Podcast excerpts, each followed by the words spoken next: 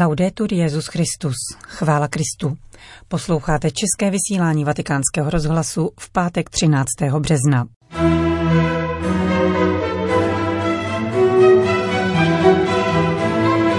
Na dnešní den připadá sedmé výročí volby papeže Františka na Petrův stolec. Pastýř má být se svými lidmi, drastická opatření nejsou vždy dobrá, kázal římský biskup při raním v domě svaté Marty. A v druhé části pořadu se vrátíme k 70. výročí mučednické smrti pátera Josefa Toufara v rozhovoru s jeho životopiscem Milošem Doležalem. Příjemný poslech od mikrofonu přeje Johana Bronková. Při dnešní raní Eucharistii v domě svaté Marty se římský biskup modlil za nemocné, ale též za pastýře, aby přijali taková opatření, která by neponechala boží lid v osamocení, ale naopak jej provázela útěchou božího slova, svátostí a modlitby. Při pátém ši svaté, přenášené ve streamingovém vysílání z kaple domu svaté Marty, papež František v den sedmého výročí volby na Petrův stolec opětovně vyzval k modlitbě za nemocné, avšak především se modlil za pastýře. Kéž jim pán dává sílu a rovněž schopnost volit nejlepší pomocné prostředky. Drastická opatření nejsou vždy dobrá, Modleme se proto, aby Duch Svatý dal pastýřům schopnost pastoračního rozlišování, aby zjednali taková opatření, jimiž by neopustili svatý boží lid. Kéž boží lid vnímá, že ho doprovázejí pastýři a útěcha božího slova, svátostí a modlitby. V kázání svatý otec komentoval dnešní liturgická čtení, zejména podobenství o proradných vinařích. Obě dnešní čtení předpovídají pánovo utrpení. Josefa prodali jako otroka za 20 stříbrných, odezdali pohanům. Podobenství, které vypráví Ježíš ve zcela jasných symbolech, mluví o smrti Božího syna. Je to příběh o muži, který vlastnil pozemek a na něm vysázel vinici. Obehnal ji plotem, vykopal v ní jámu pro lis a vystavil strážní věž. Vše učinil s velkou péčí a dobře pak ji pronajal vinařům a vydal se na cesty. Ve zmíněném podobenství však dochází k tomu, že v den sklizně vinaři zapomenou na to, že nejsou vlastníky. Je to příběh nevěrnosti.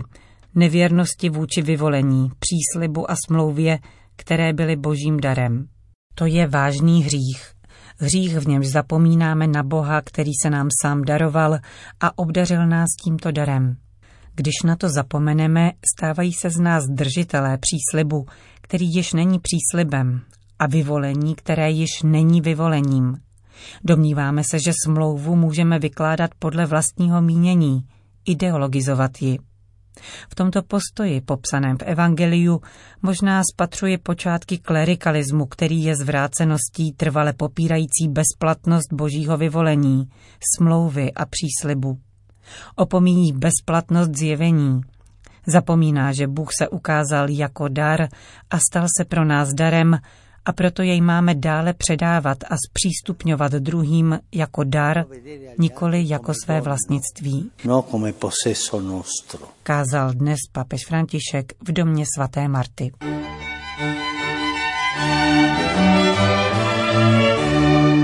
Vatikán. Ve znamení hledání cest v situaci paralizované preventivními opatřeními před nákazou virem COVID-19 probíhalo posledních 24 hodin ve věčném městě. Kardinál vikář Angelo de Donatis v dekretu vydaném včera, tedy 12. března ve večerních hodinách, nařizoval absolutní uzavření veškerých veřejně dostupných míst kultu v Římě.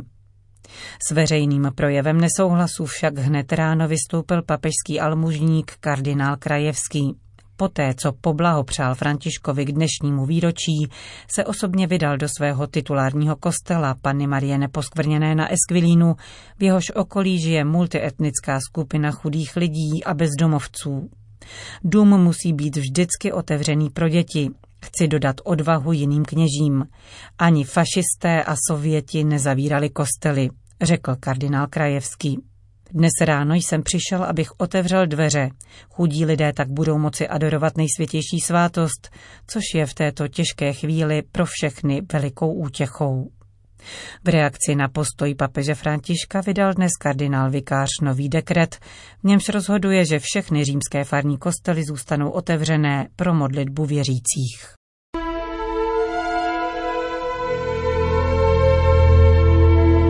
Jako rubáše ždímané v brodech žalu, skrouceno dřevo kmene tvého, tím vychýlením tak náhlým, tak úpěnlivým, z propasti nahoře do propasti dole. Takové gesto boží, jež rozčíslo nebe smutných časů.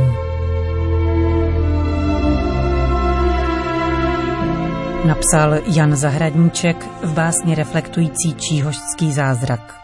Zázrak nebo jen nastražená provokace, která měla církev jednoznačně vmanévrovat do pozice nepřítele. Ptali se a ptají mnozí. Jisté však je, že věrnost ukřižovanému spasiteli následně dosvědčil v krutých mukách kněz Josef Toufar. Jako bychom dnes zemřít měli. Citát z jeho kázání o 62 let později zvolil Miloš Doležal za titul biografické knihy, mapující s nesmírnou badatelskou precizností doslova krok za krokem Toufarův život. Pod stejným názvem napsal také scénář k filmu v režii Romana Vávry, který u příležitosti letošního 70. výročí smrti číhožského mučedníka vysílala Česká televize. Minulý týden, ve čtvrtek 5. března, byl tento snímek péčí Václava Kolaji, velvyslance České republiky při svatém stolci, za přítomnosti autorů Miloše Doležala a producenta náboženských pořadů České televize Patrika Diviše představen v sídle vatikánského rozhlasu. Jakkoliv stále zpřísňovaná pravidla pro společenské akce, vydávaná v rychlém sledu kvůli prevenci před koronavirem, zredukovala počet míst v sálu ze 70 na 35 a některým diplomatům byla účast přímo zakázána, soustředěná atmosféra potvrdila výmluvnost a nosnost Toufarova příběhu, přesahujícího svou dobu a místo.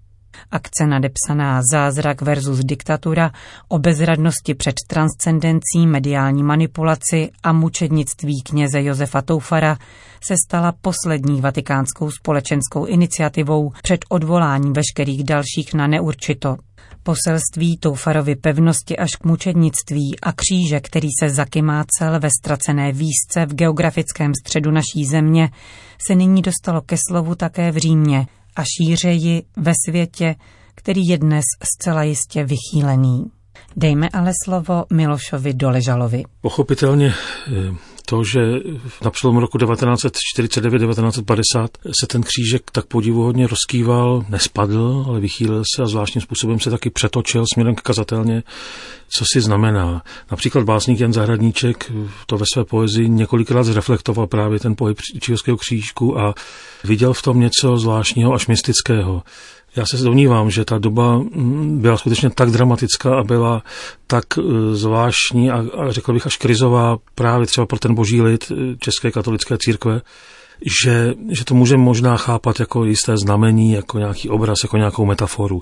Sám Josef Toufar e, slovo zázrak nikdy nepoužil. On říkal, že je to něco mimořádného a První jeho reakce byla, že je to znamení pro ně jako pro kněze, pro jeho kněžství, že kněz si má být vědom svého poslání a svého jaksi posvátného úkolu. Pokoušel se to samozřejmě nějak sám i interpretovat, protože do toho 28. ledna 1950, než byl unesen z Číhovské fary, tak s tím křížkem pobýval. On ho sám neviděl, on ten pohyb křížku sám neviděl, stalo se to za jeho zády, ale tak naléhavě to k němu promlouvalo, protože on před tím křížkem klečel, modlil se každý den a muselo to v něm zbuzovat řadu zvláštních a úplně závažných otázek. Odpověď na to dal tím, jakým způsobem odolával tomu bestiálnímu mučení v posledním eh, měsíci svého života. To já myslím, že on za, ten, za tím křížem vlastně stál do posledního dechu. Ve filmu nazvaném stejně jako vaše kniha, jako bychom dnes zemřít měli, snad všechny svědkyně oné události mluví o tom, že v první chvíli pochybovali sami o sobě, o svých smyslech. Hmm. Až teprve potvrzení, že také ostatní viděli to samé, je utvrdilo v přesvědčení, že šlo o mimořádnou věc. Nesnažil se nikdo interpretovat tu událost jako nějakou davovou psychózu? Určitě těch interpretací je spousta, dokonce, že tam vedle přistál na louce UFO, talíř UFA a že se, že se trošku jaksi zvednul prach a tak dále. Těch pokusů samozřejmě bylo a bude spousta. E, tam je velice podstatné to, že těch 19 svědků, kteří to tehdy to 11. prosince 49 viděli, a byli to lidé od dětí vlastně školního věku až po středoškoláky a lidi dospělé, tak oni to všichni jasně, jednoznačně potvrdili před komunistickými prokurátory a příslušníky státní bezpečnosti z kraje února 1950. Přestože na ně byl činěn tlak, aby třeba nějak to odvolali nebo jak to spochybnili, nikdo z těch 19 lidí to neodvolal.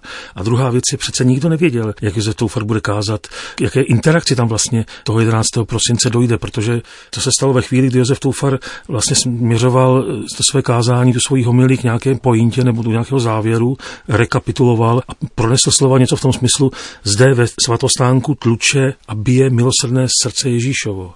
Nikdo z přece z těch lidí to nemohl vědět, kam Josef Toufar bude směřovat. A je taky zvláštní, že, že to neviděl celý kostel, to vidělo jen 19 lidí, takže to je podstatné. A druhá věc, samozřejmě, že se pak i objevují některé svědecké výpovědi nebo výpovědi pamětníků s tím o tom, že se ten křížek tam hýbal i na Vánoce a na Boží hod vánoční a tak dále, ale já už tyhle věci, jak si trošku, jako na to jsem už velice pozorný a k tomu kritický. Tam skutečně mohlo pak později docházet k nějakým zvláštním sugestcím nebo nějakým davovým přáním. Podstatný pro nás je a pro celý ten příběh je 11. prosinec 49. Jistě jste se setkal s otázkou, jak se dneska vlastně lidé dívají na rozumem těžko uchopitelné věci, na něco, co se může nebo nemusí nazývat zázrakem, a nebo kdo v tomhle smyslu vlastně dneska víc věří v nadpřirozené zásahy, věřící nebo nevěřící? No, to je dobrá otázka. Víte, pro mě samotného v tom toufarovském bádání ten pohyb příšku není až tak zásadní. Není to dle mého soudu ústřední bod. Tím nejpodstatnějším je podle mě Toufarův životní příběh, jeho kněžství a to, jakým způsobem následoval Krista v, těch, v tom finále svého života. Přáteli se na to, jestli dneska Josef Toufar a i ten příběh, to tajemství Čírovského kříže oslovuje, tak pro mě je to něco skutečně jaksi překvapivého.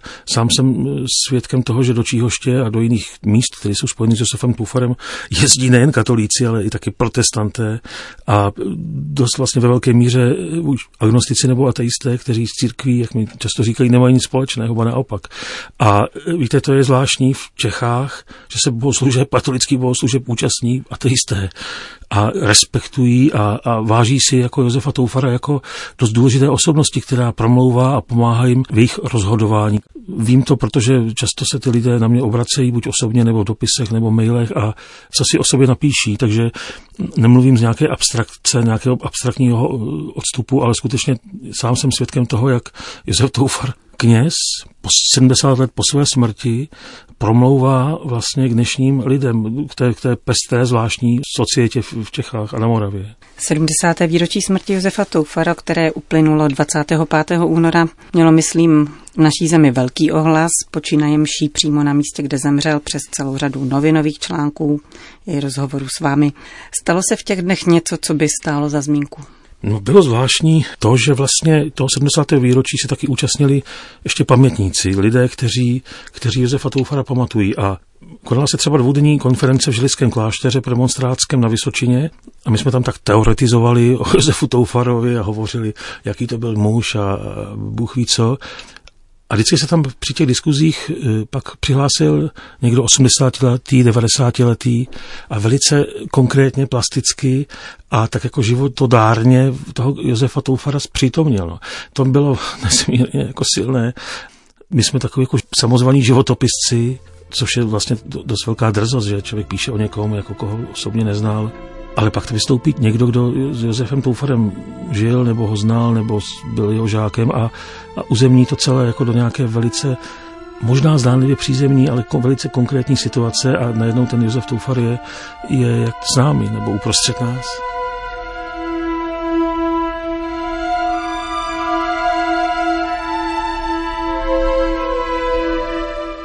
Hovořil Miloš Doležal, básník a životopisec Josefa Toufara.